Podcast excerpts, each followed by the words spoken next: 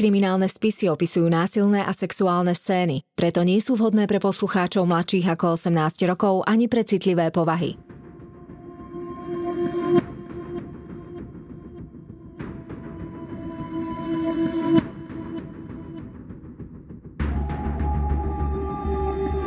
Spáchali ťažký zločin a pred spravodlivosťou sa im nepodarilo skryť.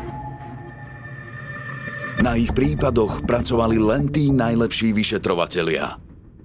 Každý z nich má v policajnom archíve svoj spis.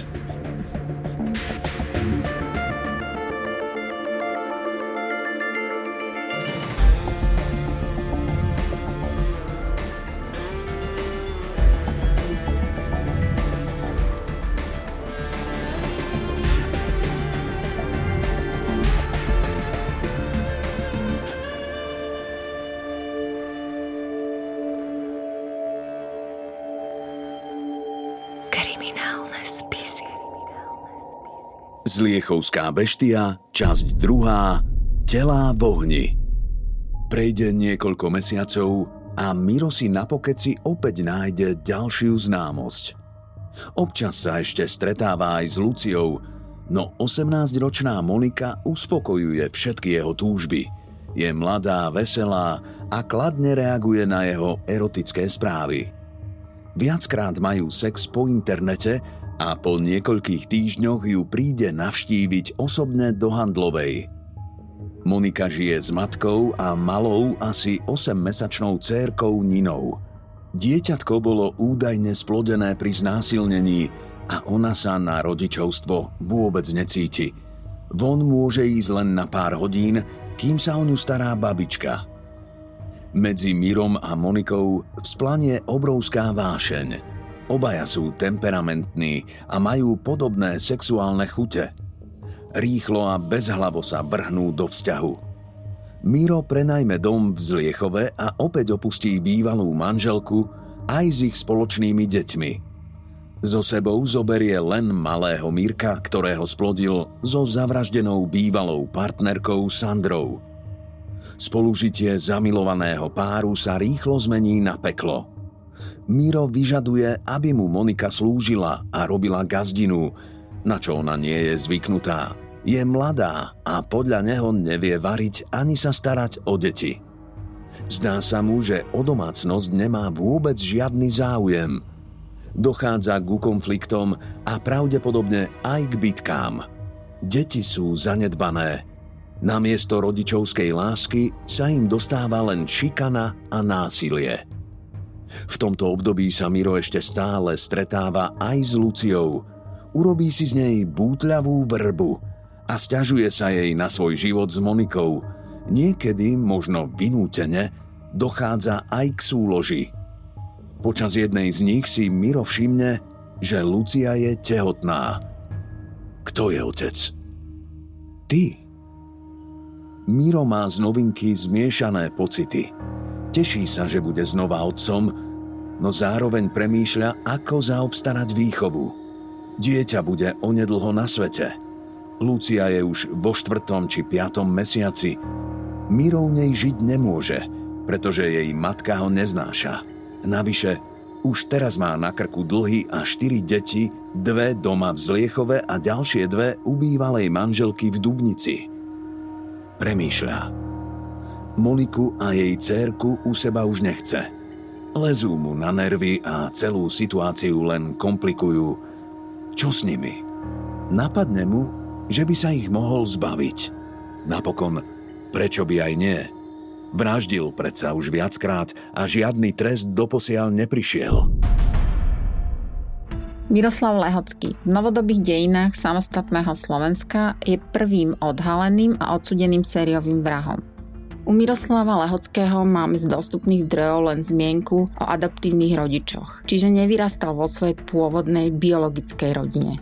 To znamená, že hneď na začiatku bol odmietnutý, ale ani širšia biologická rodina o neho záujem neprejavila. Čiže bábetko v prvom kole na svete nevítané. Je veľmi pravdepodobné, že emočné väzby s náhradnými rodičmi, nevieme koľko ich bolo, ani ich rodinami sa mu nepodarilo vytvoriť si. Nevieme vôbec, akou výchovou prešiel, no evidentne jeho vzťah k ľuďom, ale aj zvieratám, čiže k všetkému živému, je narušený, bezemočný, hostilný. Jeho vzťah k ženám je podobný ako k psom.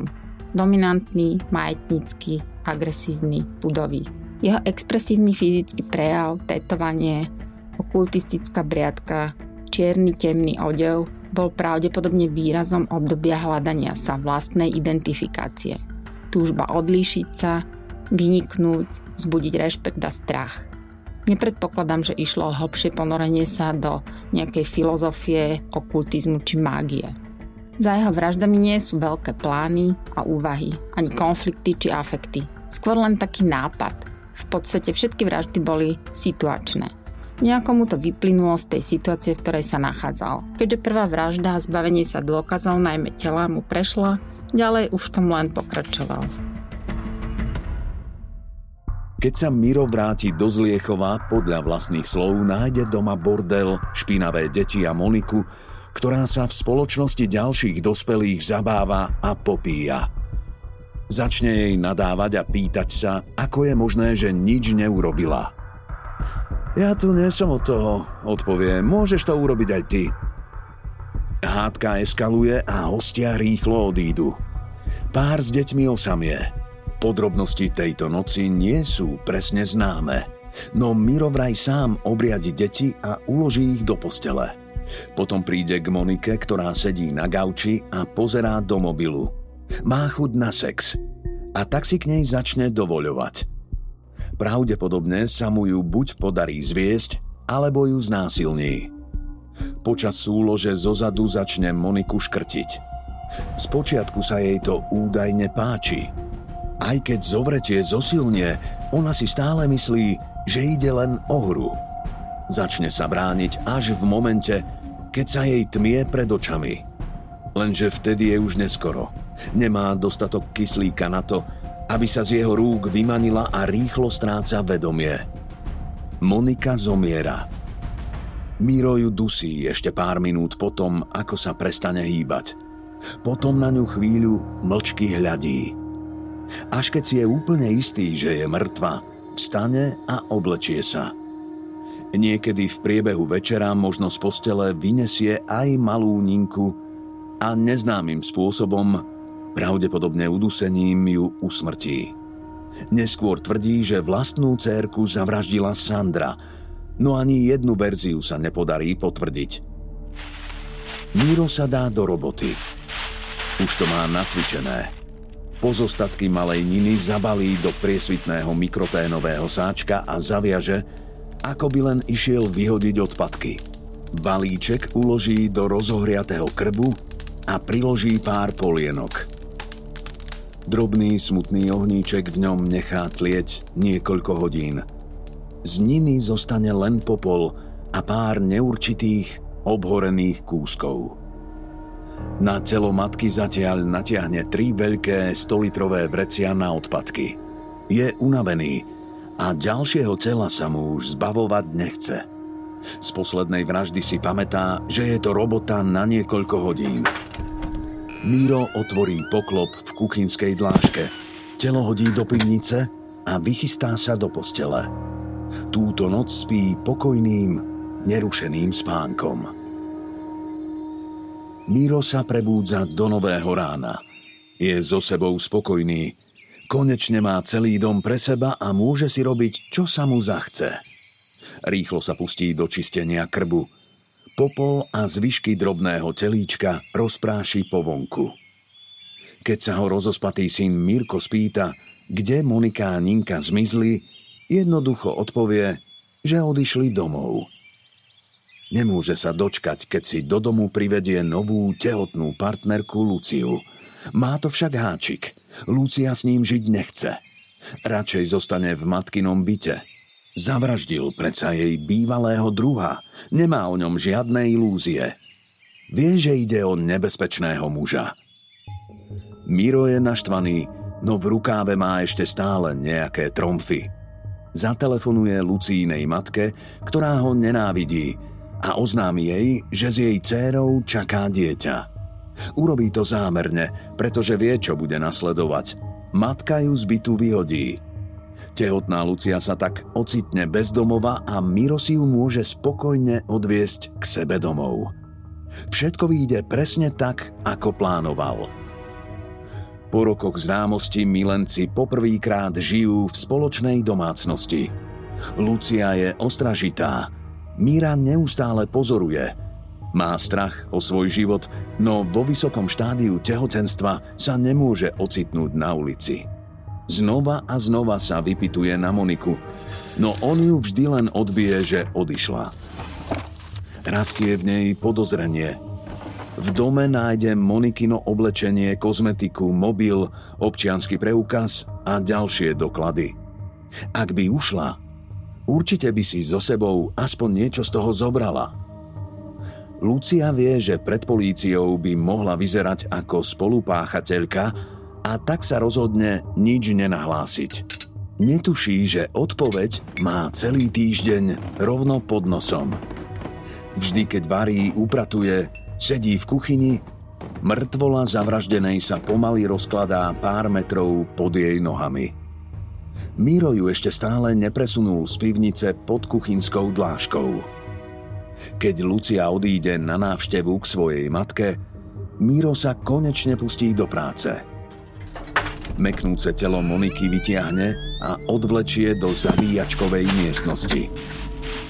Tam ho natlačí do medeného kotla na guláš, obloží drevom a zapáli. Oheň chodí celý deň kontrolovať.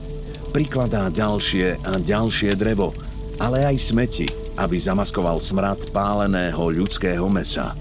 Sladkastý pach sa miesi s horiacou plienkou, lístím a plastmi. Keď sa Lucia podvečer vráti domov, hneď sa na odporný smrad spýta. Miro jej ukáže, že páli smeti a tým je celá vec uzavretá. Približne o 8 večer uloží deti spať. Popol a nedohorené zvyšky vymetie do fúrika a v noci všetko rozpráši do vysokej trávy. Po tele jeho bývalej partnerky nezostane ani stopa. Monikina matka zmiznutie céry a vnučky nahlási na políciu. Prípad sa však z neznámeho dôvodu opäť nikam nepohne. Polícia buď nemá dostatok dôkazov, alebo sa do poriadného vyšetrovania ani nepustí. Zatiaľ sa nikomu nezdá zvláštne, že v okolí tohto muža podozrivo miznú ľudia. Keďže Miro v priebehu posledných rokov niekoľkokrát zmenil svoje bydlisko, Problém môže byť aj v chýbajúcej spolupráci medzi jednotlivými okrskami. Leto 2012 sa pomaly chýli ku koncu. Lucia a Miro si postupne zvykajú na spoločné bývanie a pripravujú sa na príchod ďalšieho potomka. Kým pár pokojne žije v spoločnej domácnosti, rodičia mŕtvych, ktorých po sebe Miro zanechal, šalejú od smútku. Prejde nekonečných 5 rokov, kým v prípade konečne nastane zlom. Jeden z policajtov si všimne, že Miro mal v minulosti prechodné pobyty na viacerých miestach, kde niekto zmizol. Keďže išlo o menšie obce, v ktorých sa nedeje mnoho zločinov, skrsne v ňom podozrenie. Slučka sa začína pomaly stiahovať a Miro sa ocitne v hľadáčiku Národnej kriminálnej agentúry. Konečne sa rozbehne vyšetrovanie, no bez priamého dôkazu nemôžu podozrivého stíhať ani zadržať. V tom období má malý Mirko už 9 rokov. Miro a Lucia ho ustavične šikanujú. Nestarajú sa o jeho hygienu, poriadne jedlo ani vzdelanie. Namiesto lásky dostáva pravidelné bitky. Keď si chlapcovú situáciu všimnú úrady, Informácie posunú na políciu. Vyšetrovatelia sa okamžite chopia príležitosti. V júli 2017 polícia Mira aj Luciu zatkne za podozrenie stýrania zvereného dieťaťa. Okresný súd v Trenčíne uzná oboch vinnými a odsúdi ich na 5 rokov nepodmienečne. Ja si myslím, že u tohto Miroslava osobné to bolo v tom, že tie obete škrtil. Tam vlastne vzniklo ako keby aj to uspokojenie sexuálne. Potom následne tú mŕtvolu odstránil prakticky, že teda ju zabalil do nejakého kufra alebo väčšieho alebo menšieho alebo do tašky podľa veľkosti toho tela a odniesol to na samotu, čiže do prostredia, kde to poznal, kde to bolo iba jeho, kde vedel, že ho nikto nevyruší. Zase to také praktické riešenie, hej, tak je to hromada mesa, ktorú môžem upraviť teplne, alebo teda naozaj tým ohňom zlikvidovať, že úplne, alebo to nahádže tým psom, ktorí to zožerú. Naozaj je tam veľmi transparentný ten nevzťah, to neludské, to, že tam vlastne nie sú žiadne emócie k tej osobe rovnako ako hromada dreva, tak je to proste iba hromada mesa. Ja som síce povedala, že mal rovnaký vzťah k ženám ako k psom, ale ani to nie je pravda, pretože ešte skôr teda o tých psov sa postaral nakoniec a nezabíjal ich, aj keď tam vypovedali nejakí svetkové, že ich mlátil, alebo to možno aj on hovoril. Čiže ten vzťah k ľuďom, alebo teda k ženám bol o tom, že sa ich zmocnil, sexuálne sa uspokojil a to bolo všetko. Ale nebolo to ani, že, že by bol treba s nimi v konflikte, nejakom neriešiteľnom preňho. Veľmi pravdepodobne toto praktické riešenie, fyzické, v tom fyzickom svete, to odstránenie tej osoby bolo preňho oveľa jednoduchšie a bolo mu prirodzenejšie ako začať s tým človekom vôbec nejakú sociálnu komunikáciu, nejaké vysvetľovania si, nejak pokúsiť sa dohodnúť, že tak odíť, alebo čo, to, to asi vôbec nebolo pre ňoho, nedávalo mu to zmysel. Zima 2018 Miroslav trčí za mrežami už niekoľko mesiacov. Nezostalo mu takmer nič, len štyri steny a chlad. Chýba mu sloboda, záhrada a hlavne jeho bojové psy, ktorých sa bála celá dedina. Tu v Ilave je len tieňom svojho niekdajšieho ja. V bledomodrom mundúre sa cíti ako cirkusant. Ešte to však nevzdal. Za 4 roky môže byť vonku. Znova dostane svoje temné gotické oblečenie, dlhé suknice, reťaze a čierne šperky.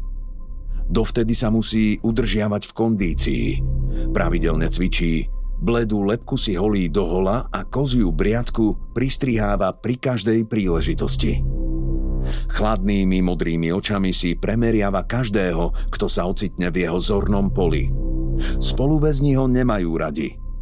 Keď sa na nich pozrie, majú pocit, ako by sa im do hrude zabodol kus ľadu. Vždy si spomenú na to, prečo tu sedí. Svojho malého syna vraj mlátil, ponižoval. Nechal ho chodiť špinavého či pomočeného. Hnus. Prečo by niekto ubližoval vlastnému decku? Mírovi spoločnosť chýba. Snaží sa pôsobiť drsným dojmom, no nie je úplný samotár. Keď sa mu podarí zoznámiť so spoluväzňom z vedľajšej cely, je rád. Nespráva sa k nemu ako gukope hnoja, Prihovorí sa mu a keď môže, aj si ho vypočuje. Cez elektrickú zásúku a okno si vymieňajú odkazy. Miro prestane byť opatrný. Chce na neho urobiť dojem. Nie je predsa nejaký obyčajný pako, ktorý sa zmôže len na vlastné dieťa. Zmôže sa aj na čosi o mnoho, o mnoho horšie. Miro sa pochváli vraždami chlapíkovi v cele – Vyťahuje sa, koho všetkého už zmárnil a nikdy mu na to neprišli. Ani neprídu. Ale Miro sa míli. Zatiaľ, čo sedí v base za týranie vlastného syna, polícia už pracuje na jeho prípade a zhromažďuje dôkazy. Ale tých je žalostne málo. Nie je telo, nie je ani vražda. Na druhej strane sú tu traja nezvestní, ktorí zmizli v okolí tohto muža. Traja ľudia v priebehu desiatich rokov. Jediná možnosť, ako vyriešiť prípad, je donútiť Mira, aby sa sám preriekol či rovno priznal.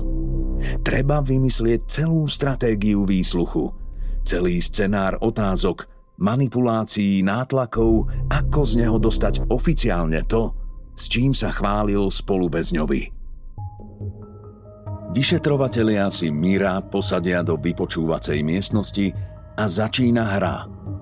Vysvetlia mu situáciu.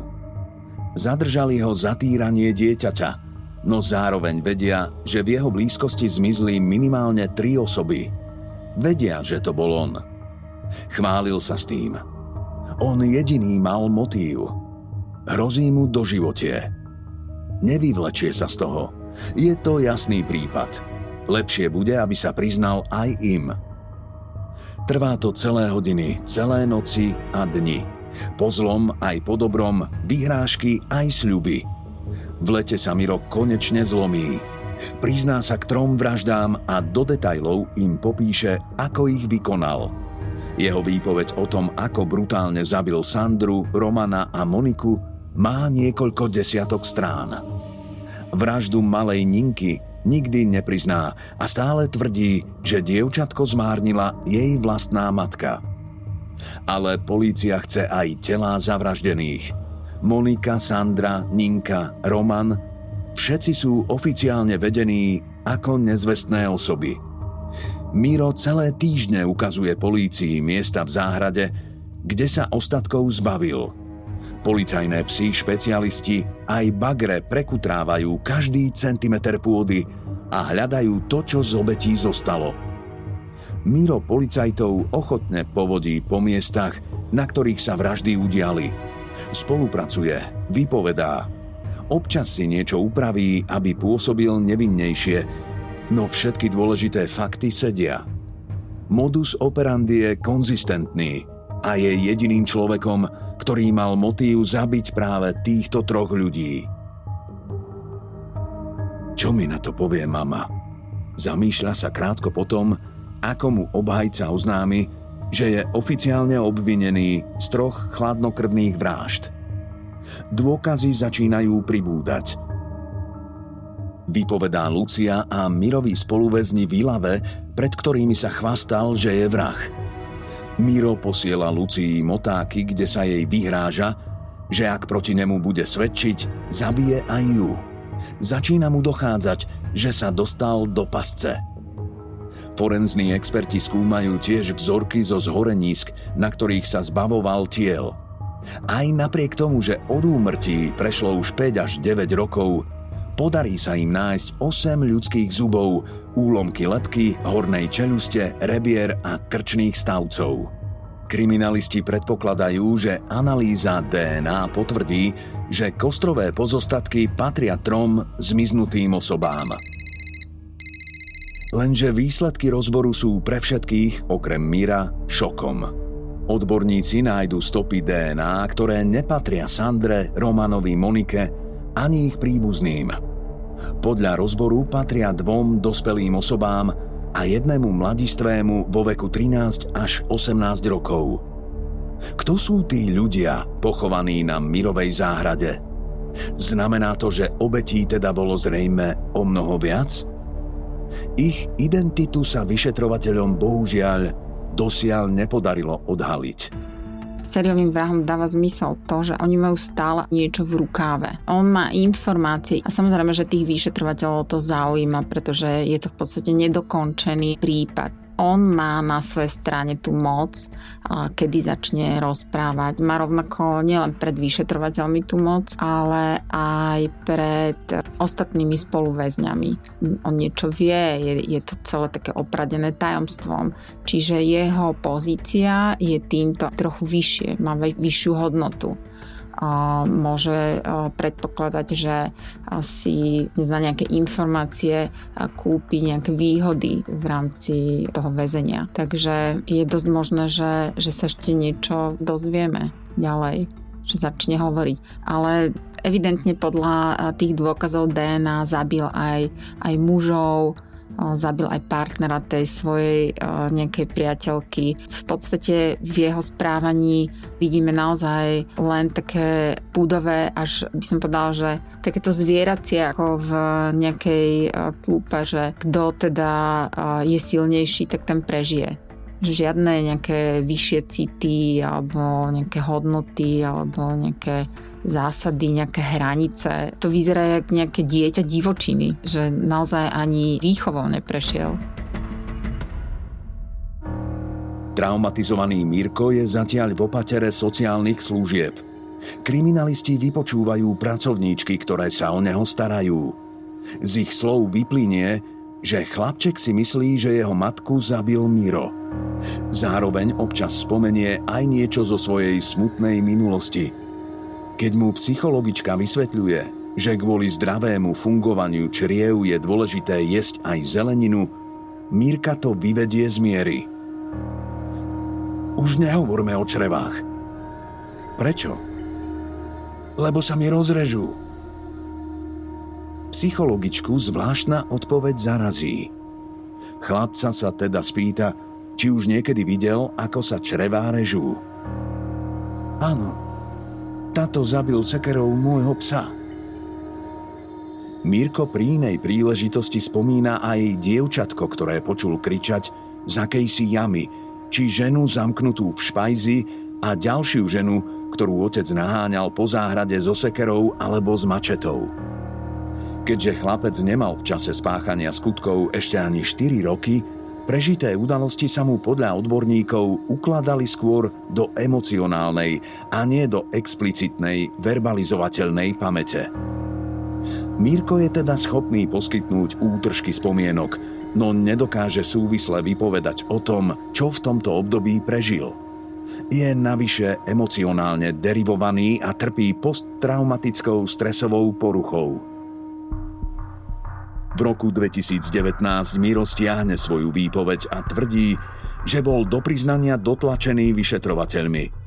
Začne sa hrať na nevinného. Zbytočné. Je totiž evidentné, že detaily, ktoré počas priznania uviedol, môže poznať len vrah. Forenzný psychológ v znaleckom posudku uvedie, že osobnosť obžalovaného je enormne štruktúrovaná s dominanciou rysov antisociálnej a emočne nestabilnej poruchy osobnosti. Prejavuje sa agresívnymi tendenciami, zlostnosťou, hostilitou a hádavosťou, rázným energickým vystupovaním, trúfalosťou, nedodržiavaním bežných konvencií, zníženou mierou prispôsobivosti, strojenou bezstarostnosťou a neprežívaním úzkosti a strachu. Podľa znalca je morálka obžalovaného uvoľnená a etické hodnoty kolísavé. Koná často bez zváženia dôsledkov a nie je schopný poučiť sa z vlastných chýb – Voči sociálnym štandardom a normám je nevšímavý. Absentuje autentické prežívanie pocitov viny či prežívanie výčitiek svedomia. Jeho väzby sú skôr neosobné, manipulatívne s potrebou dominancie a prejavu moci. Má sklony k demonstratívnosti a excentrickému správaniu. Bezprostredným motívom jeho konania mohla byť vedomá potreba likvidácie žien, ktorých prítomnosť mu prestala vyhovovať, pričom sa nedá vylúčiť súbežná potreba uspokojenia vlastnej úchylnej sexuálnej potreby, agresívneho sadizmu. Polícia má konečne dostatok dôkazov na to, aby prípad odovzdala do rúk prokurátora. 19. apríla 2021 Špecializovaný trestný súd v Banskej Bystrici potvrdí, že okrem priznania a výpovede očitej svetkine existuje celá ucelená reťaz nepriamých dôkazov k trom trestným činom. Rozhodne, že Miro je vinný z vraždy Sandry a z úkladnej vraždy Romana a Moniky. Za tieto obzvlášť závažné zločiny mu súd udelí výnimočný trest do životie. Záver je ten, že vo vašom prípade nie je šanca na prevýchovu a poučenie sa počas kratšieho trestu. Sme presvedčení, že je to jediný spravodlivý trest, ktorý si zaslúžite, pán obžalovaný. Vyhlási predseda Senátu. Nie je to spravodlivé, nie je to fér, tvrdí Miro novinárom, keď vychádza zo súdnej siene. Nad tým, či bolo jeho konanie fér voči obetiam a ich rodinám, ktoré celý proces sledujú, sa nepozastaví. Voči rozsudku sa odvolá. 13. apríla 2022 Najvyšší súd v Bratislave potvrdí doživotný trest za tri vraždy. Keďže obžalovaný má sklony k agresivite, eskorta zboru väzenskej a justičnej stráže zariadi, aby bol pri čítaní rozsudku spútaný. Miro sa z basy živý už nikdy von nedostane. Prípad vzbudzuje silné vášne medzi verejnosťou aj príbuznými obetí. Niektorí z nich majú pocit, že vrah mal byť dolapený skôr. Od Sandrinho zmiznutia prešlo už viac ako 10 rokov. Miro si pri svojich činoch nedával veľký pozor. Zanechával po sebe množstvo fyzických aj digitálnych stôp. Lenže tie časom ochladli – dnes je príliš neskoro na to, aby polícia zistila, ako presne sa vraždy odohrali. K dispozícii majú len nepriame dôkazy. Mírovú výpoveď a slová niekoľkých svetkov. Ak by bolo kriminálne vyšetrovanie zahájené hneď po prvej vražde a vo väčšom rozsahu, mohlo identitu násilníka odhaliť skôr. Bol nezáujem úradov odôvodnený? Alebo jednoducho nepovažovali zmiznutie dievčaťa, ktoré čiastočne patrilo do vylúčenej sociálnej vrstvy, hodné poriadného vyšetrovania? Odpoveď môžeme už len hádať. Na mieste však zostáva otázka, či je slovenský a český policajný systém pripravený reagovať na takéto oblúdne zločiny. Koľko životov v skutočnosti Miro zmárnil, kým sa beztrestne premával na slobode? A koľko ďalších beští sa dodnes skrýva pred očami zákona?